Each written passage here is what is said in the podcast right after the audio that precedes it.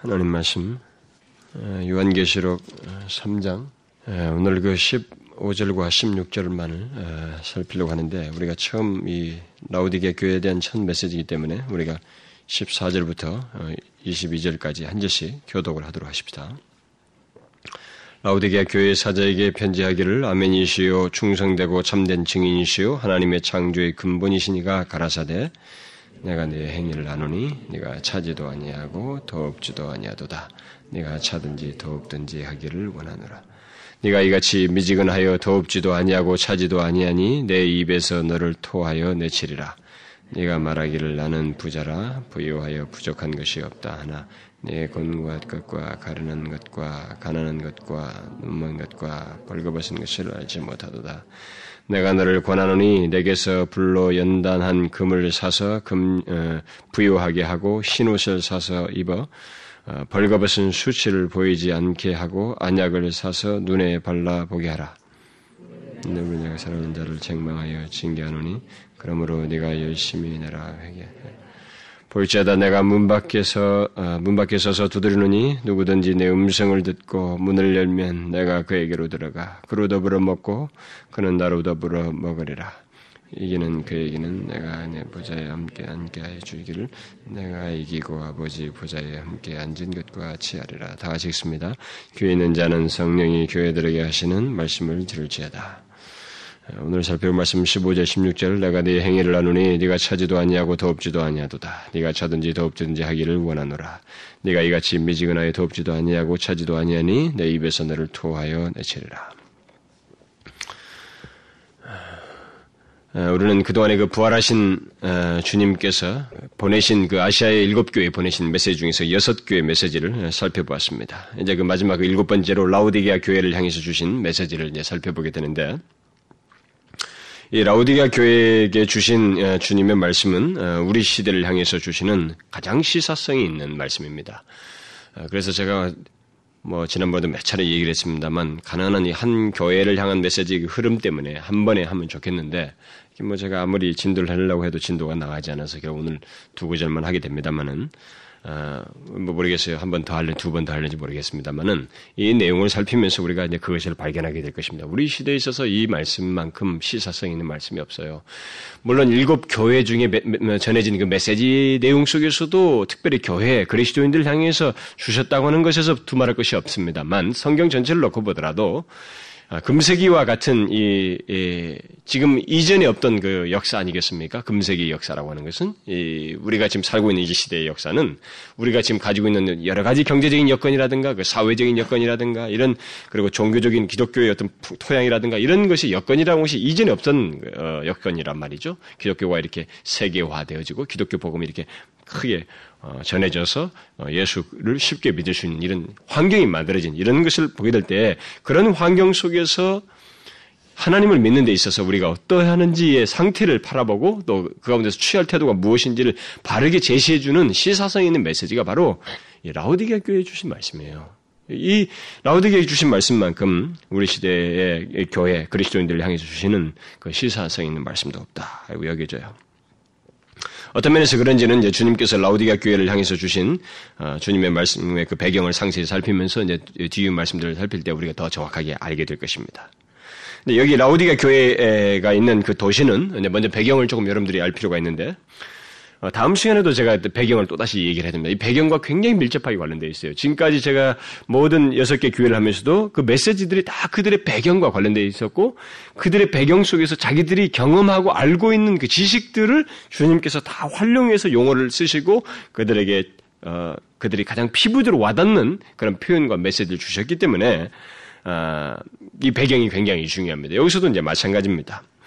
그래서 라우디게아 이 교회가 어, 있는 이 라우디아 라우디게아 지방은 이 도시는 어, 그강 계곡을 끼고 그 골로새서도 나옵니다만은 히에라볼리로 나오죠. 히에라폴리스라고 하는 것 어, 도시와 그다음에 골로세라고 하는 이 도시가 인접해 있어 굉장히 가까운 이 도시에 인접해 있으면서 어, 이렇게 어, 이렇게 세계 도시가 가까이 있었는데 네, 이 도시 특별히 이제 다른 도시보다도 이 라우디기아의 이 도시의 특징은 다른 무엇보다도 세부 상은 뒤로 하겠습니다만 부유하다는 것이 특징입니다. 이 도시의 특징은. 에, 주변의 다른 어떤 도시들보다도 라우디아 라우디아 지방은 어, 해안을 향해서 펼쳐, 어, 펼쳐 있는 어떤 강유역 때문에 어떤 상업이 굉장히 발달되어 가지고 그 강유역을 끼고 있는 그 상업을 이 도시가 다 관장을 했다고 합니다. 그리고 상업적으로 그래서 매우 번창했다는 것이죠. 그리고 이 도시를 끼고 그 세계의 도로가 아, 있어서 당시 고대 세계 속에서 세계에서 가장 부유한 상업 도시로 이게 어, 존재하게 되었다는 것입니다.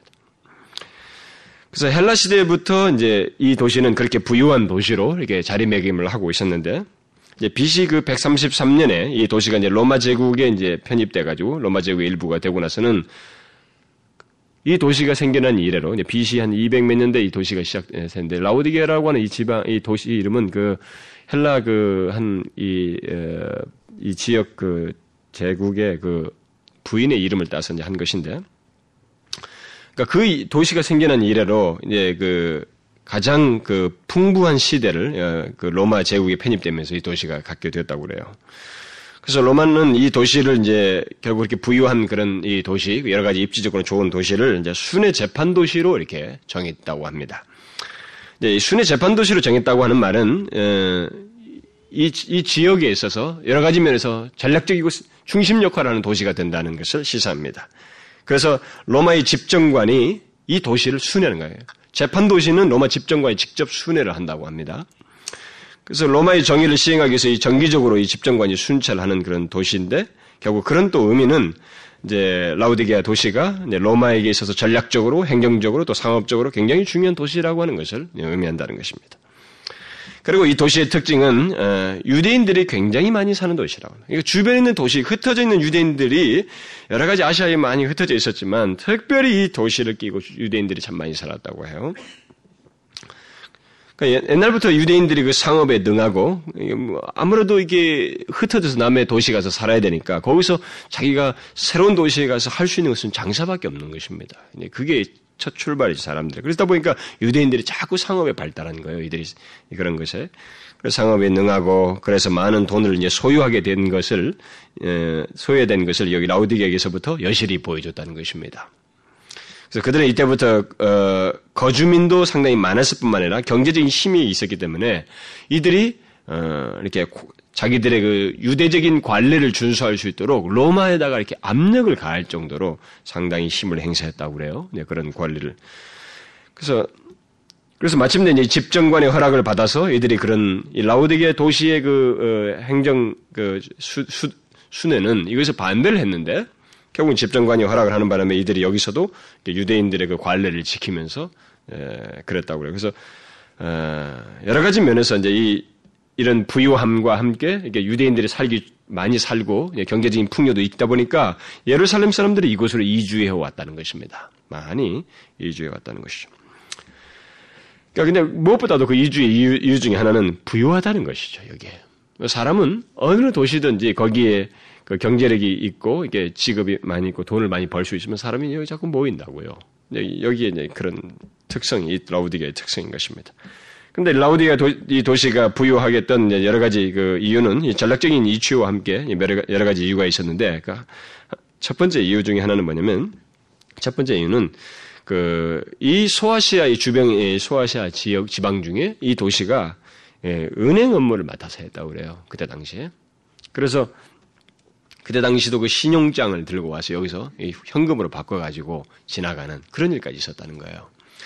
그러니까 당시에 이 소아시아에서 이 라우디게가 은행 업무까지 주변에서 맡고 있었고, 그래서 이제 사대와 그 빌라델피아 우리가 앞에서 살펴봤잖아요. 그 사대와 빌라델피아에 그 지진이 발생해가지고 그들이 기둥 얘기를 주님께서 하셨잖아요. 너희들이 흔들리지 않는 기둥처럼 얘기하시, 예, 아, 예루살렘에서의 그, 그 기둥처럼 될 것이라는 그런 말씀을 하셨는데 이 사대와 빌라델피아에 있었던 그 지진이 이 도시에도 있었다는 거죠. 있어가지고 이 도시가 황폐해졌다는 것입니다. 황폐해진 적이 있었는데 다른 도시들은 황제가 구호를 지원한 거죠. 그러니까 자기들이 지원금을 황제 지원금에서 다시를 도시를 재건했습니다. 빌라델피아도 마찬가지고 사대도 마찬가지였어요.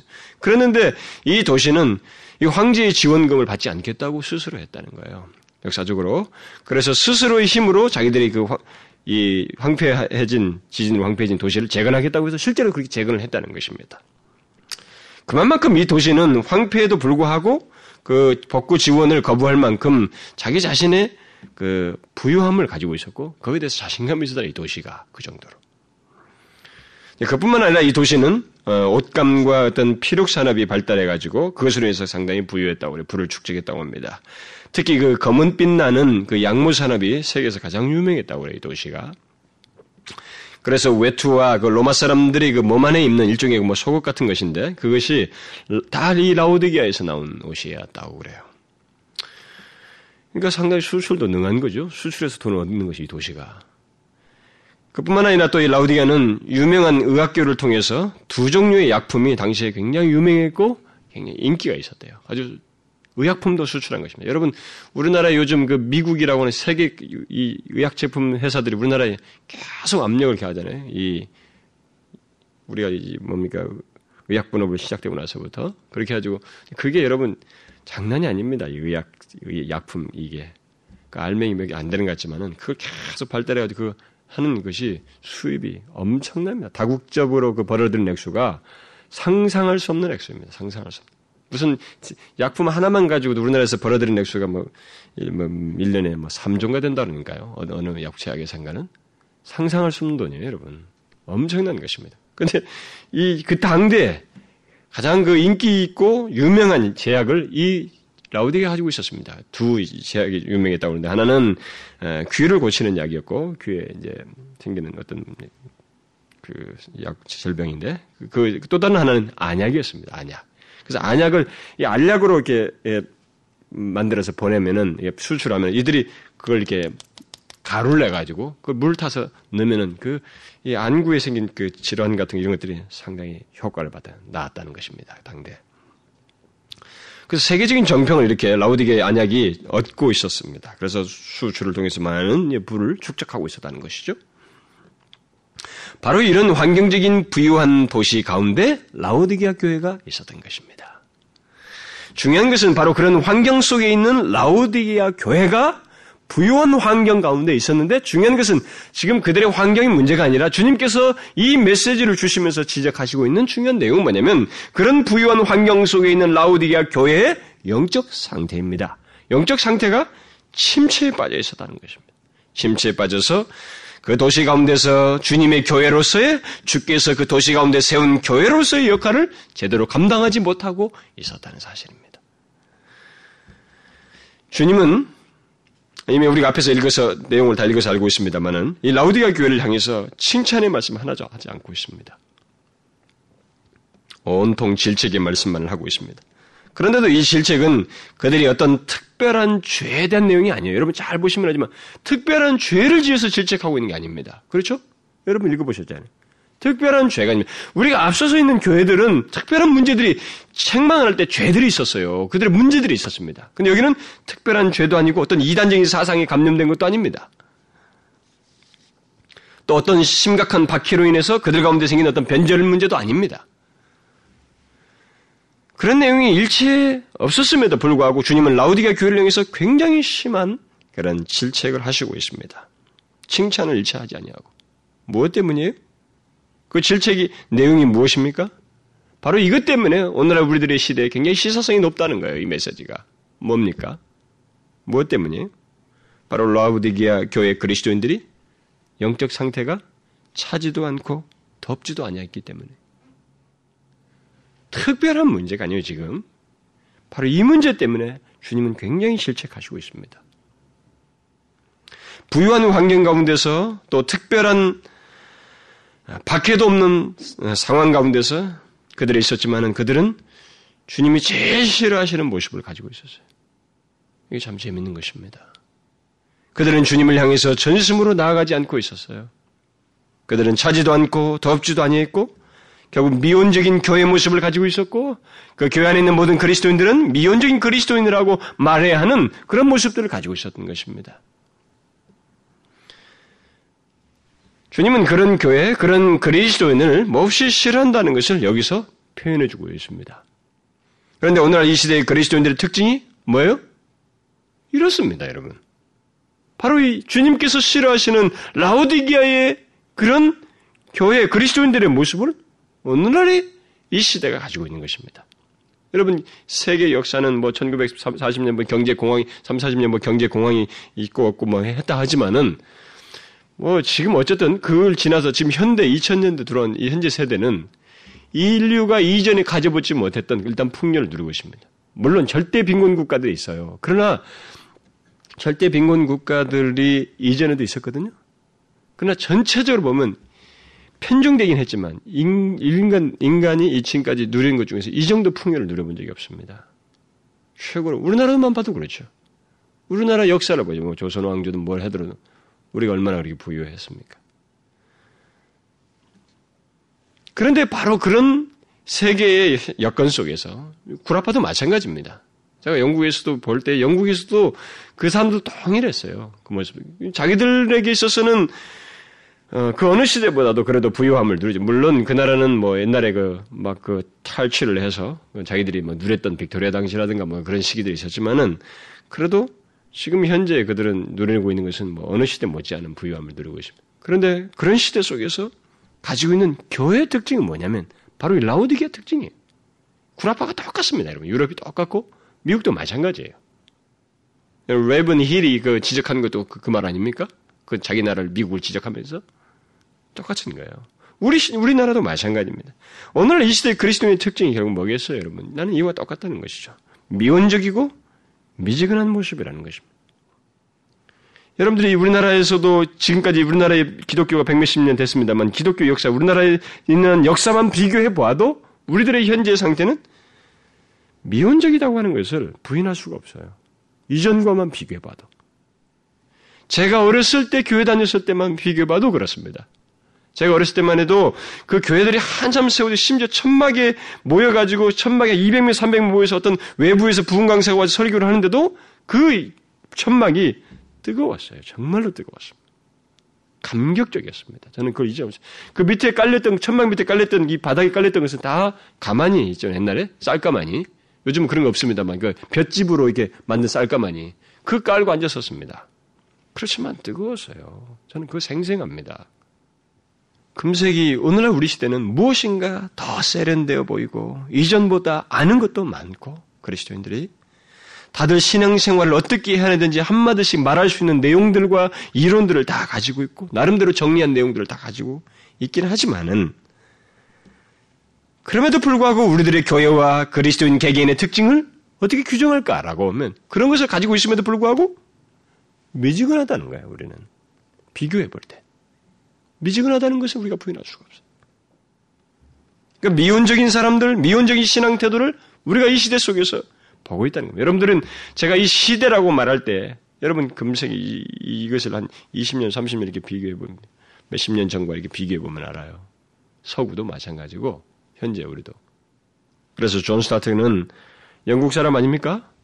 그 사람이 자기 영국 사람들의 마인드는 뭐가 있냐면은 자기들은 우리는 하면은 최소한 영어권을 다 포함시켜요.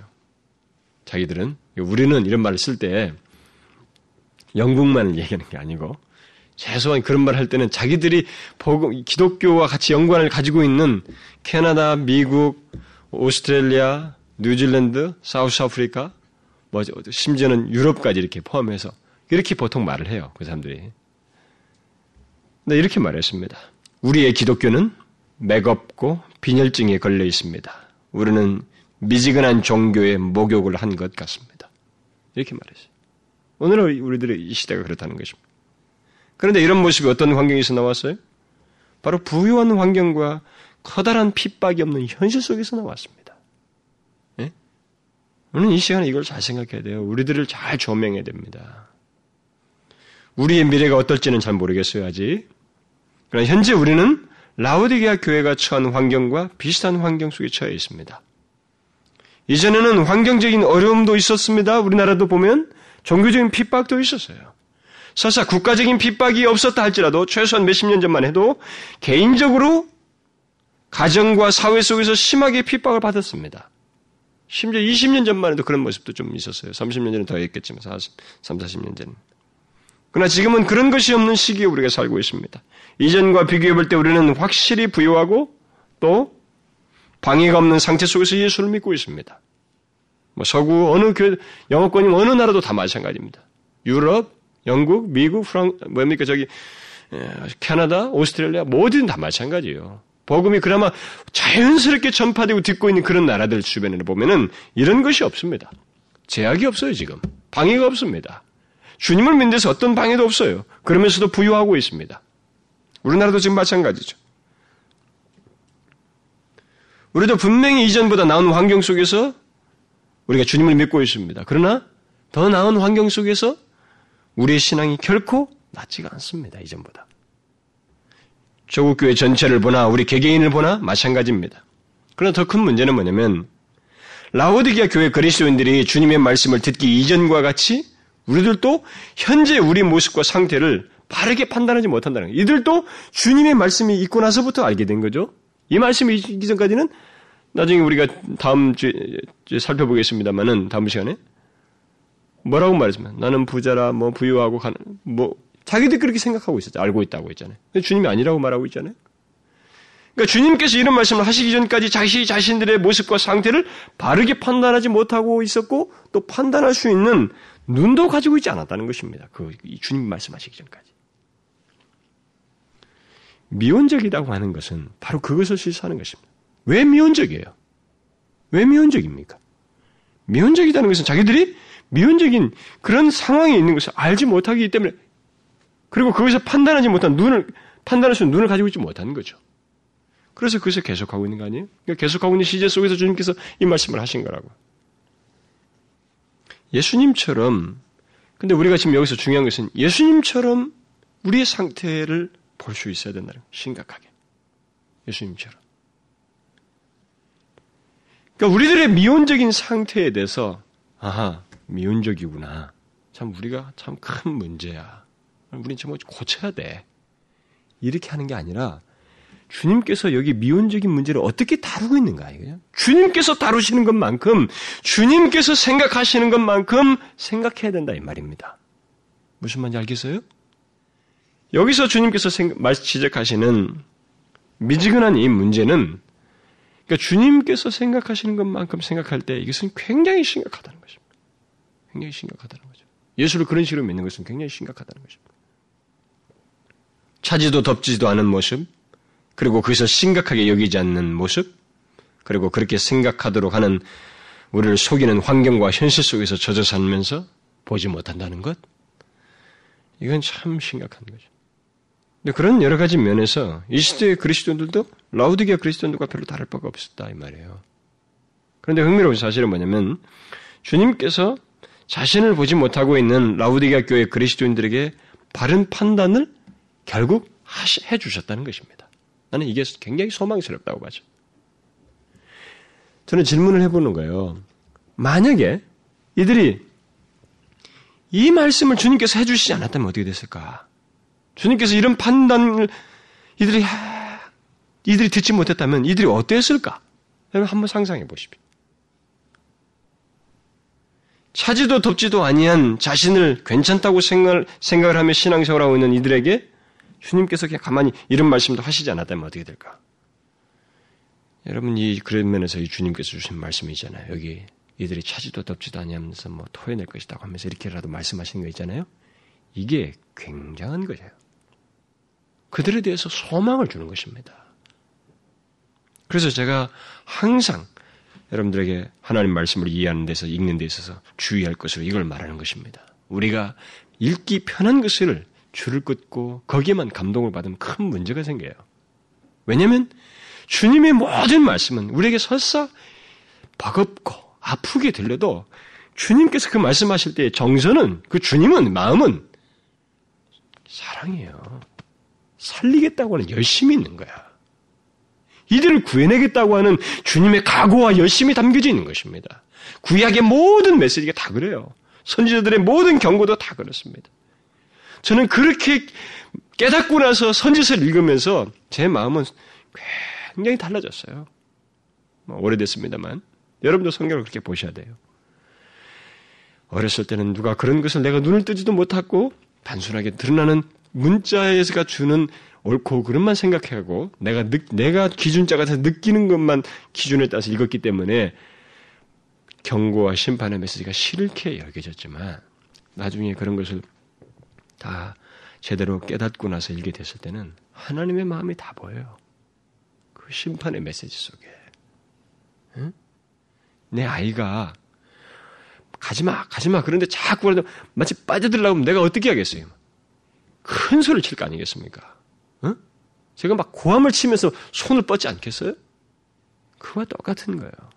주님께서 구약에서 경고를 하다가 막 경고가 거세지면서 나중에 그 심판의 메시로 강렬해 간 것은 그만큼 애탄 거예요, 하나님이.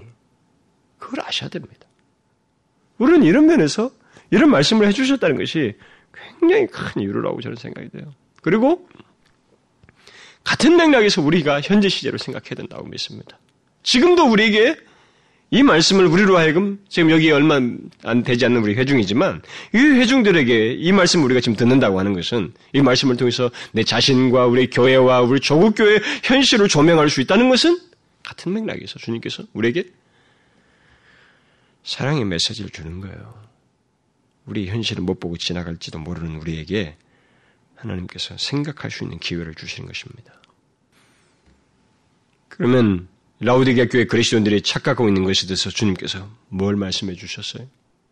주님은 그들의 실제 모습과 상태를 다 아시고 그대로 살리기 위해서는 불가피하게 정확하게 말씀하셨다 말씀하셨습니다. 내가 네 행위를 나누니 네가 차지도 않냐고 덥지도 않냐도다. 네가 이같이 미지근하여 덥지도 않냐고 차지도 않냐니. 내 입에서 너를 토하여 내치리라. 저는 어, 가끔 어떤 사람들이 어, 이런 말씀을 이런 식의 주님의 표현을 못 듣는 것에 대해서 어, 제가 종종 발견하게 됩니다만 교회 안에서 특별히 교회 안에서 신앙 연륜이 있게 오래된 사람일수록 오히려 이런 말씀을 못 받아들입니다. 초신자들은 잘 받아들여요. 의외로. 그리고 젊은 사람들이 잘 받아들입니다. 그러나 신앙 연륜이 많은 사람들은 오히려 못 받아들여요. 이런 것은 과거로 다 끝난 걸로 생각해요. 그렇지 않습니다. 이 라우디게아 교회는 다 있습니다. 모든 사람들이. 장로들부터 모두 다 있었을 거라고 보나마나.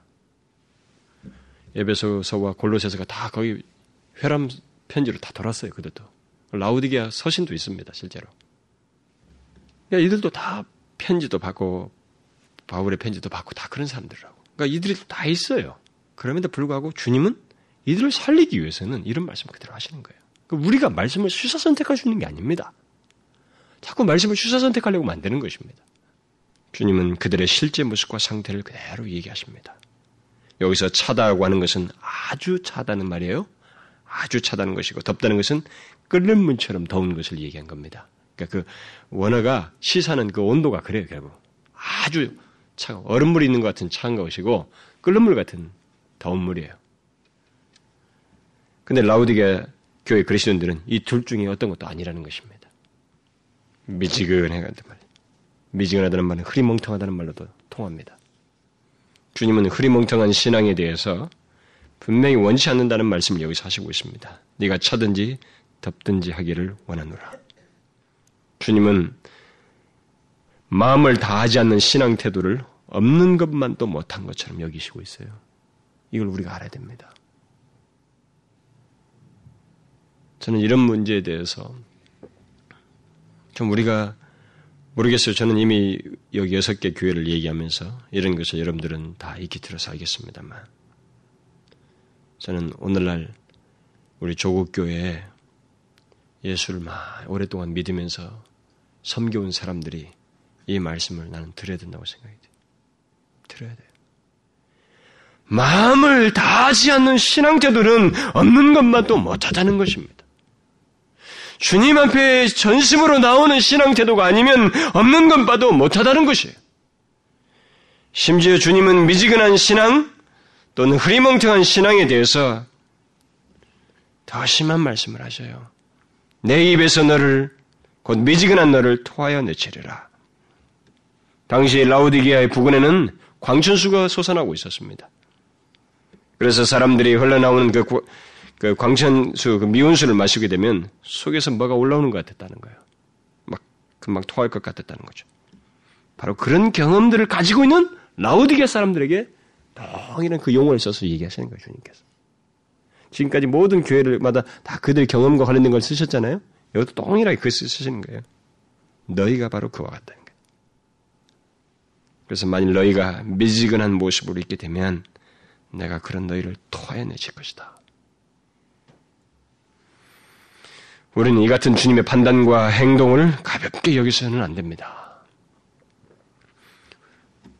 우리는 우리 나름대로 신앙생활을 하면서 갖는 미지근함에 대해서 주님의 태도가 어떠한지, 주님의 판단이 어떠한지를 여기서 빼저리게 느껴야 돼요. 우리 나름대로 신앙생활하는 것은 위험합니다. 그것이 가져, 그 나름대로 신앙생활하는 것은 대부분 미지근함을 갖게 되거든요. 나름대로 신앙생활에서 갖는 이 미지근함에 대해서 주님은 굉장히 단호해요.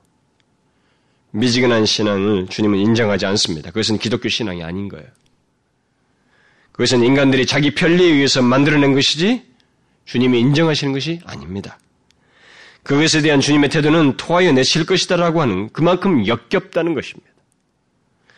주님은 그런 신앙을 사실상 신앙을 갖지 않은 것만 또 못할 만큼 역겨운 것이라는 그 표현을 여기서 쓰고 있어요. 그러므로 우리는 미지근한 신앙은 그리스도인이 가질 수 있는 가장 나쁜 신앙 상태라고 하는 것을 잊지 말아야 됩니다. 기독교는 중간 노선이라는 것을 가지고 있지 않습니다. 아시겠어요? 기독교는 중간 노선이라는 게 없습니다. 정치와 사회와 이런 인간의 심리 속에서 서로 사이 있지만은 기독교의 신앙이라고 하는 것은 중간 노선이라는 게 없습니다. 주님을 사랑하지 않는 자는 주님을 미워하는 자예요. 주님을 자랑하며 증거하지 않는 사람은 주님을 반대하는 자입니다. 그게 성경이에요.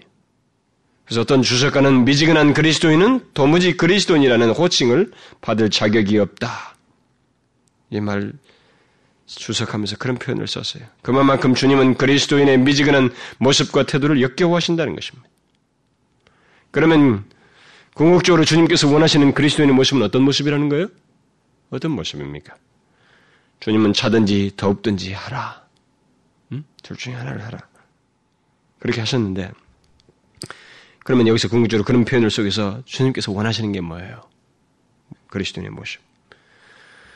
우리는 이것에 대한 그 대답을 다른 성경 구절을 통해서 찾을 수 있을 것입니다. 바울이 로마서에서 로마서 12장에서 부지런하여 게으르지 말고 열심을 품고 주를 섬기라. 그런 말을 했습니다. 부지런하여 게으르지 말고 열심을 품고 주를 섬기라. 이 말을 헬라 원어대로 번역하면 이게 우리나라의 헬라 원어대로 번역이 안 되어 있어요. 뭐, 그 원어대로 번역하면 열심 또는 열정으로 게으르지 말고 성령 안에서 불타올라서 주를 섬기라. 이 말이에요. 여기 성령 안에서 불타올라서를 다른 번역가는 성령이라고 영의로가 아니 영을 성령으로 번역하냐고 그냥 인간의 영으로 우리 사람에게 있는 영으로 번역해가지고 타오르는 너의 영으로 이렇게 한 거죠. 타오르는 영으로 불타올라서 주를 섬겨라. NIV 같은 성경은 영적인 열심을 가지고 주를 섬겨라. 그렇게 번역을 했어요.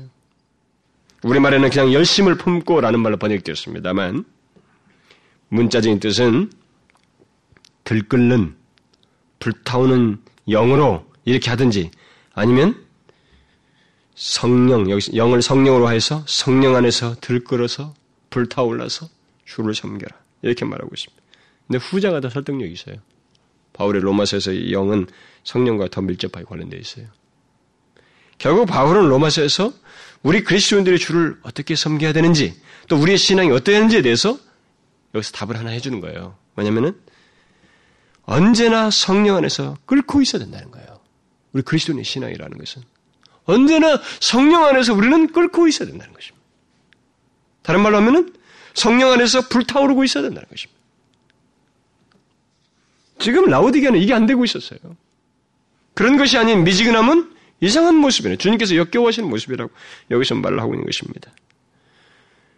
여기 미지근한 모습이 역겨운 이 미지근한 모습이 있잖아요. 이게 성경에서 한 사례를 들면 그런 모습을 사례를 하나 찾으라고 하면 광야 이스라엘 백성입니다. 그것을 시편 기자가 시편 95편에서 묘사를 하고 있어요.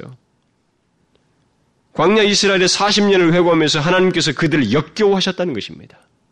근심하셨다고 번역도 되어 있는데 우리말은 그 말을 다른 성경은 역겹다로 번역해 놨어요.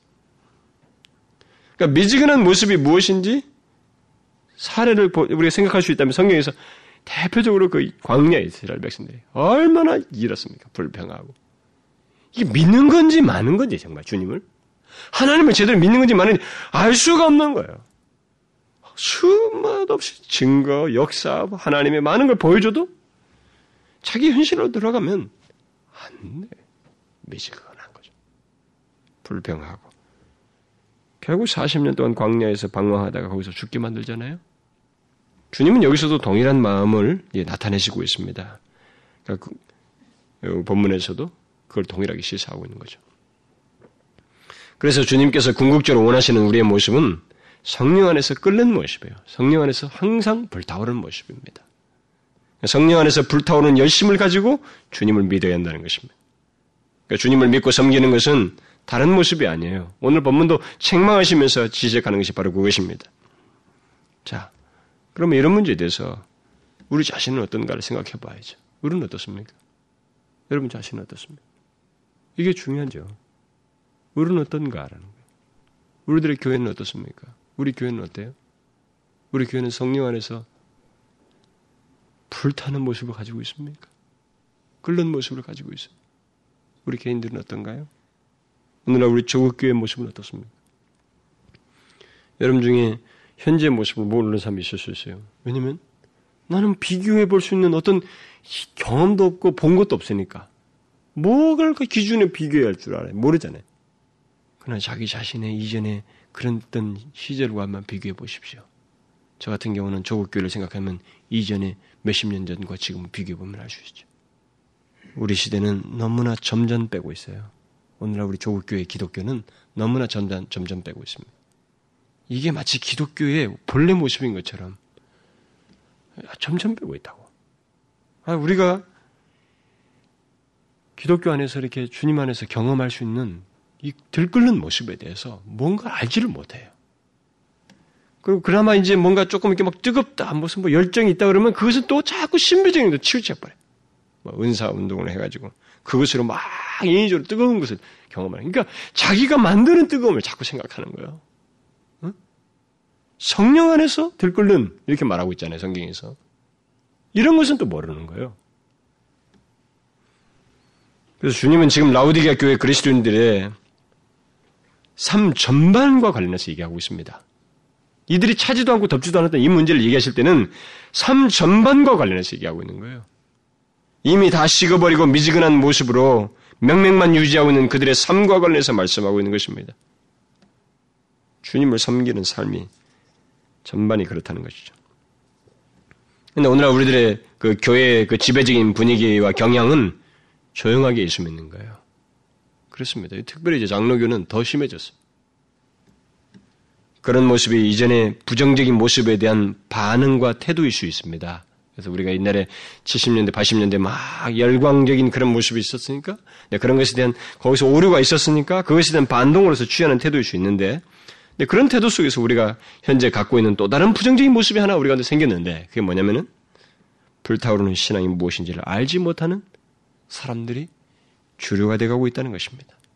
얌전하게 예수를 믿어야 되는 것으로 우리가 방향 전환을 해가지고 그쪽만 가고 있다는 것입니다. 이게 참 문제예요, 지금.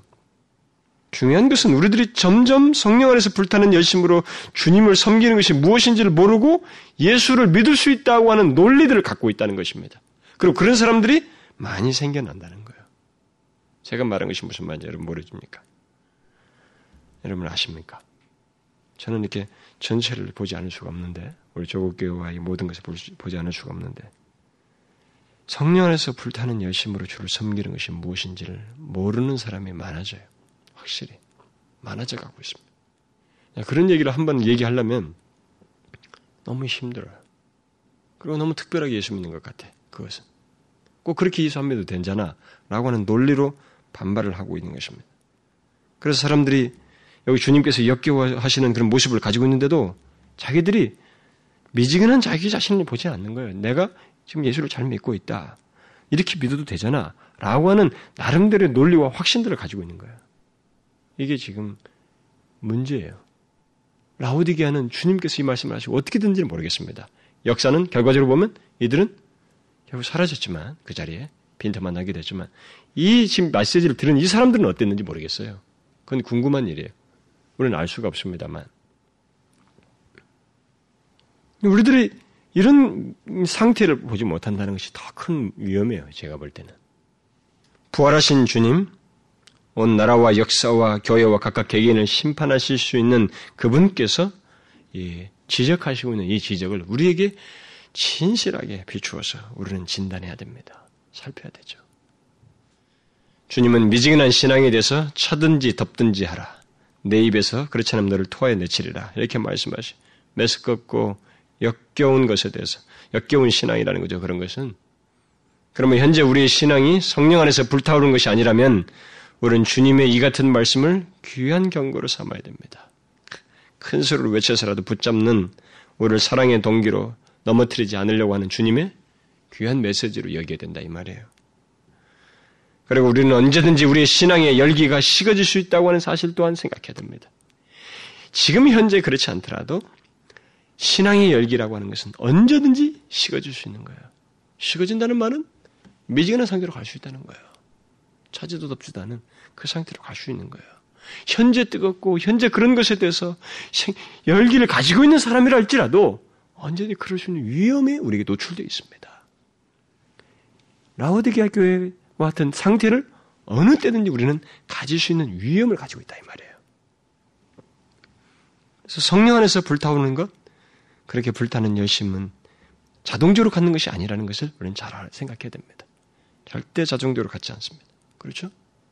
자동적으로 가질 수 있는 게 아닙니다. 성령 안에서 불타는 것은 마음을 쏟아서 성령을 의지하지 않는 한 가질 수 없어요. 인격적인 반응이 있지 않는 한 가질 수가 없습니다. 만일 환경의 부유함 때문이든 또는 자기 생활에 그리 큰 문제가 없기 때문이든 간에 그런 것으로 인해서 마음을 쏟아서 성령을 의지하지 않는다면 그 사람은 어떻게 되겠어요? 성령 안에서 불타는 열심은커녕 반대 방향으로 가는 거죠. 미지근함으로 가는 것입니다.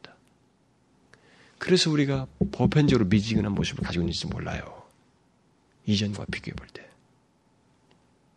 지성화 됐는데 우리에게는 미지근함이라는 문제가 있어요, 지금. 뭔가 아는 것은 많이 생겼는데 미지근함의 문제가 우리에게 지금 중대한 문제로 남아 있습니다. 존 스타트가 서구교회를 말한 것 못지않게 우리 조국교회도 그래요. 우리도 그렇습니다. 미지근함의 문제가 있다고. 미지근한 모습으로 전락하는 것은 어떤 특별한 과정이 있는 것이 아닙니다. 어떤 이유에서든 마음을 쏟아서 성령을 의지하지 않냐면 누구든지 그렇게 될 수 있어요. 그의 삶이 주님께 의지하지 않는 한 전적으로 의지하는 마음으로 이렇게 온 마음을 주님 향하지 쏟지 않는 한 누구든지 그렇게 될 수 있습니다. 그러면 만일 성령 안에서 불타는 열심을 갖고 있지 않는다면 또 미지근한 상태에 있다고 한다면 그럼 어떻게 해야 되겠는가? 혹시 그런 사람이 있다면 어떻게 되겠는가? 먼저 그런 사람의 특징이 어떠한지부터 자기가 좀 파악을 먼저 했어야죠. 그런 사람의 특징이 어떤 것인지부터 알고 자기가 그런 사람인지부터 정말 분명하게 아, 알고 어, 이름 어떻게 하면 좋겠는지를 알아야 되겠죠. 여러분들이 이런 부분에서 정확하게 말을 하지 않으면 또 이 공감을 하지 못하기 때문에 제가 조금만 지적을 하면 이것에서는 다음 시간에 또 다시 언급을 할 것입니다만은 관련된 내용이기 때문에 조금만 언급을 하면 성령 안에서 불타는 열심이 없이 미지근한 그 상태에 있는 사람의 특징은 자기 자신의 상태를 주님의 판단에 또는 주님의 말씀에 비추어서 보지 아니하고 자신의 생각에 의존해서 스스로 만족한다는 거예요. 무슨 말인지 알겠어요? 이 미지근한 사람들의 특징입니다. 미지근한 사람은 더 미지근한 대로 갈 수 있는 확률이 더 높아요. 그래서 지금 그 17절 얘기가 다 그 얘기인데 그건 다음 시간에 얘기했기 때문에 제가 길게는 하지 않겠습니다. 자신의 상태를 주님의 말씀에 비추지 않는다는 거예요. 자기 생각에 의존하여서 스스로 자기를 만족스럽게 여긴다는 것입니다. 그리고 그의 그런 자신의 생각과 판단을 다분히 또 영적이지가 않고 이게 외형적이다는 거예요. 내적이거나 영적이지가 않냐고 외형적이다는 것입니다. 그래서 진실한 열심이 없는데도 주님에 대한 뜨거운 열심이 없는데도 자신이 외형적으로 보여지는 환경과 행동이 있기 때문에 자신에게 큰 문제가 없다고 생각하는 거예요. 외형적으로, 환경적으로 괜찮은 것을 가지고 자신은 괜찮으며 심지어 하나님이 자신을 인정하시고 있다. 또 축복하시고 있다고 생각을 해버려요. 여러분 이게 잘 경계하셔야 됩니다. 오늘은 기독교인들 중에 문제가 없으면 하나님이 인정하시고 축복하시고 있다고 생각하는 사람들이 굉장히 많습니다. 자기의 삶 속에 그렇게 큰 문제가 없으면 지금 하나님께서 나에게 축복하시고 있다고 그게 일면 오를 수 있어요. 그게 아주 깨있는 사람에게서도 그게 오를 수 있지만 깨있지 않고 미지근한 사람에게도 그런 식으로 해서 더 미지근한 나아가는 잘못된 오판일 수도 있습니다. 그러니까 이 사람은 문제가 있느냐 없느냐의 기준에 자꾸 생각하는 거예요. 외형을 가지고. 자기의 내적인 상태 같은 고려하지 않는 것입니다. 영적인 상태를 고려하지 않아요. 사실 그런 사람에게는 영적인 일에는 이전보다 둔하고 뭐 진실하지 않고 열심히 없는 것을 통해서 자기도 어느 정도는 금방 알 수도 있을 텐데 외행적인 것에 의해서 자꾸 자기를 괜찮다고 좋다고 말하기 때문에 그 사람들이 아, 자기를 자신의 그 상태를 파악하는데 시간이 걸려요. 특별한 일을 요구하는 거예요. 주님의 말씀이 필요한 것입니다. 그래서 자신의 모든 신앙행위, 그것이 예배이든 섬김이든 맡은 일이든 그리스도인의 삶이든 심지어 자신의 가정 안에서의 생활이든 직장에서의 생활이든 친구와의 대화 속에서든 그런 그런 것에서까지 이전처럼 주님에 대한 불타는 열심과 사랑에 의해서 판단하고 행하는 것이 아닌데도 불구하고 이것을 자기 중심으로 생각해서 자꾸 넘어가는 거예요. 여러분 잘 분별해야 됩니다. 미지근한 사람들에게는 이런 모습이 있는 거예요. 그런 모습이 바로 차지도 않고 덥지도 아니한 사람인 것입니다. 만약 이런 사람이라면 그런 모습이 자신 안에 있다면 그러면 어떻게 해야 되겠는가? 뭐 일을 해도 한 맡은 것을 섬겨도 의무적이고 뜨거움이란가 불타오르는 성령 안에서의 불타는 것도 없이 하고 있다면 그게 그런 식의 신앙생활을 하고 있다면 미운적인 사람 아니에요? 토해내버리고 싶은 주님께서 그런 사람의 모습 상태를 가지고 있는 거라 이 말이에요. 뭐 어떻게 되겠어요 그런 사람은? 제가 이 부분을 이 시간에 다 말하기가 어려워요. 너무 많은 내용을 담고 있기 때문에 다음 시간에도 좀 연관이 되기 때문에 간단히만 얘기 드리면 주님은 본문에서 나중에 보면 열심을 내라 회개하라 이런 말씀하십니다. 이게 앞에서 말씀하시면서 다른 것과 관련해서 얘기하시면서 그 19절에서 후반부에서 얘기하셔요. 주님께서 말씀하신 치루치우로 제시하는 것입니다. 열심을 내라, 회개하라. 이것은 도치된 말입니다. 순서는 먼저 회개하는 거예요. 그 다음에 열심을 내는 것입니다. 자신의 미지근함에 대한 주님의 역겨움을 생각을 하고 주님께서 생각하시는 것만큼 미지근함에 대한 이해를 가지고 먼저 회개해야 됩니다. 돌이켜야 된다는 것이죠. 미지근한 상태로부터 돌이킴이 있어야 된다는 거죠. 특히 미지근한 자신의 신앙 태도의 원인을 살펴서 회개해야 됩니다. 왜냐하면 미지근함에는 다 있어요. 원인이 있습니다. 자기 각자만의 또 특별한 그런 것들이 다 원인이 있어요. 여러분이 회개, 회개함이 없이는 미지근함에서 벗어날 수 없습니다. 왜냐하면 미지근한 상태는 단순히 마음의 문제만이 아니기 때문에 그렇습니다. 이 미지근함의 문제는 자신의 삶의 습관과 관련돼 있어요. 무슨 말인지 알겠어요? 이 사람의 신앙이 차지도 않고 덥지도 않냐는 이 모습은 삶의 습관과 밀접하게 관련되어 있습니다. 이 회개하는 문제는 바로 삶의 습관, 미지근한 신앙생활을 갖고 있는 삶의 습관을 돌이키는 것과 밀접하게 관련되어 있습니다. 이게 돌이켜야 되는 거예요. 그 삶의 습관을 돌이키지 않냐면 미지근하면서 헤어나지 못합니다, 여러분. 자신으로 하여금 그렇게 미진한 신앙생활을 하도록 하는 자신의 생활과 어떤 습관들 말이죠. 어떤 환경적인 관계 속에서 갖는 습관들 이런 것들이 연관되어 있어요. 그것으로부터 돌이키는 회개가 있어야 됩니다. 미지근함으로부터 벗어나려면 주님은 그렇게 말씀하시고 있어요. 그 다음에 열심을 내야 됩니다. 이 부분에 대해서 다음 시간에 더 상세하게 언급할 것입니다만 회개와 함께 열심을 내라는 것입니다. 여기 열심을 내라는 말은 로마서 아까 제가 인용한 열심을 품고 주를 섬기라는 그 단어와 똑같은 말이에요. 불타올라라. 말이죠. 여기 열심을 내라 이 말은 불타올라라 이게 들끓어라 하는 것입니다. 성령 안에서죠 결국.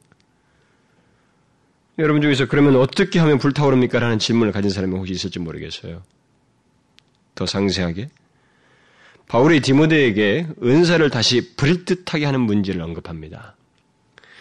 거기 부를 듯하게 하다는 이 말의 뜻은 음, 이게 좋은 여기서 하나의 어떤 답이 될 수가 있는데 이 부를 듯하게 하다는 그 뜻은 뭐냐면 불길을 향해서 부채질한다는 뜻이에요. 그러니까 바울이 디모데에게 네 은사를 부를 듯하게 하다 하라 알게 한, 문제를 얘기할 때 이 부를 듯하게 하다 할 때는 불길을 향해서 부채질한다. 그러니까 이 사람 안에 불길이 있는 거예요. 성령이 있다는 것을 전제하고 있는 것입니다. 그러니까 우리 안에 있는 성령이 뭐요? 소멸되지 않냐고 지배하여서 역사하도록 충만하도록 내 자신이 굴복하는 문제에 관련되어 있다는 거예요. 무슨 말인지 알겠어요? 이 불타오는 문제는 성령을 향한 우리의 그런 모습과 관련돼. 여러분 성령이 어떻게 소멸됩니까? 특별히 죄와 관련돼 있어요, 여러분. 게으름, 신앙생활, 신앙생활의 나태함들 이런 것들이 다 성령이 소멸되는 요소들입니다, 여러분. 죄는 특별한 죄만이 아니에요. 주님을 향해서 마땅하지 못한 그 죄들 있잖아요. 이것이 성령을 소멸하게 하는 우리의 의지적인 행동들입니다. 그런 것들이 소극적인 면에서 먼저 소멸케 하는 것들을 제거하고 성령께서 내 안에서 역사하도록 불타오른다는 말은 뭐겠어요?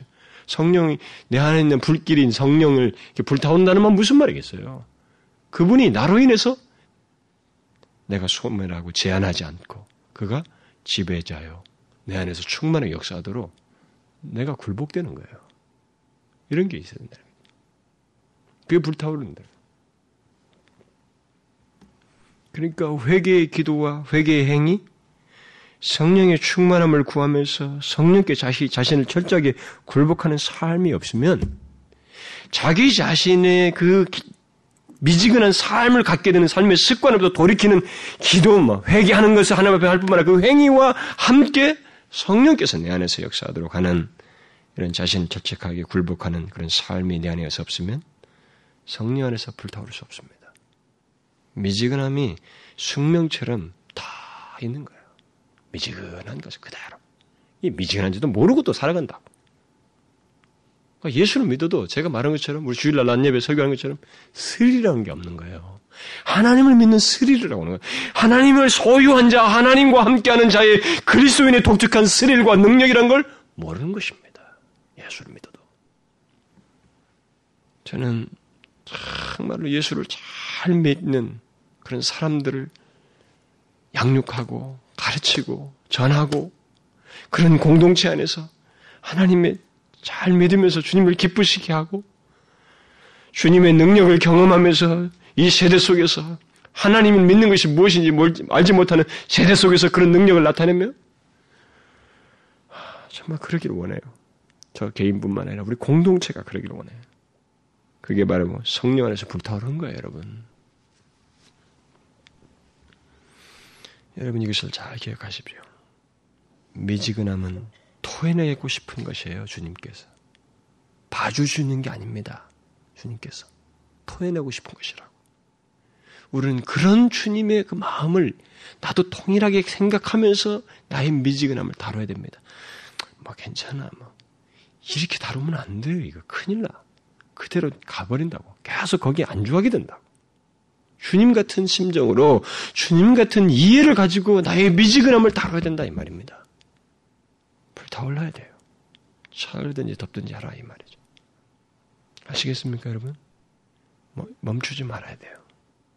미지근한 자기 모습에서 깨어나야 됩니다. 회개하고 회개 행위를 하고 성령께서 내 안에서 불타오를 수 있도록 소멸하는 것들을 먼저 제하고 성령께서 내 안에 역사하도록 내 자신을 굴복해야 됩니다. 성령의 충만함을 구해야 되는 것입니다. 저는 우리 교회가 미지근하면 어떨까 싶어요. 아, 그건 정말 끔찍하잖아요. 내가 너희 교회를 토해내 버릴 거야. 그러면 어떻게 하겠어? 근데 이런 메시지를 오늘날 어느 교회가 들까요? 제가 볼 때 많이 듣지 않겠습니까? 우리의 시대 특징이니까. 우리는 다른 누구보다도 이런 주님의 말씀을 온 마음을 다해서 들어야 됩니다.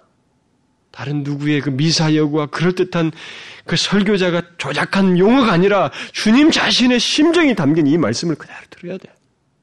인간이 대신 말을 바꿀 수 없는 문제라고요.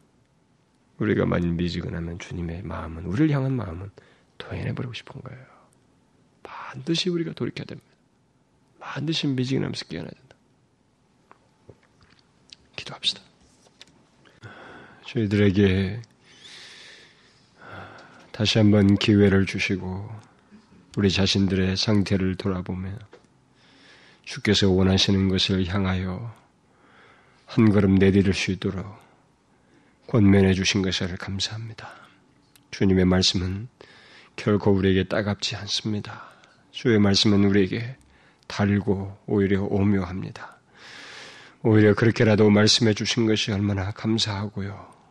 또 우리에게 위로가 되는지 모릅니다. 현재 상태를 어떻게 되는지도 알지 못하고 친하지 않게 하시고 우리를 다시 세워서 주님과 더 온전한 관계, 사랑의 관계로 우리를 불러주신 것을 생각할 때 감사드립니다.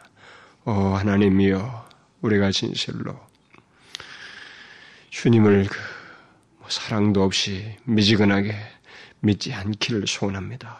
주님을 사랑하며 뜨겁게 정말 불타올라서 주를 섬기는 저희들이 되기를 원합니다. 주여 저희들을 도와주시고 미지근하면서 돌이킬 수 있도록 미지근한 그런 신앙 태도를 갖게 하는 모든 삶의 습관과 우리의 모든 생활 구조를 기꺼이 돌이키는 저희들이 되게 하여 주옵소서. 예수 그리스도의 이름으로 기도하옵나이다. 아멘.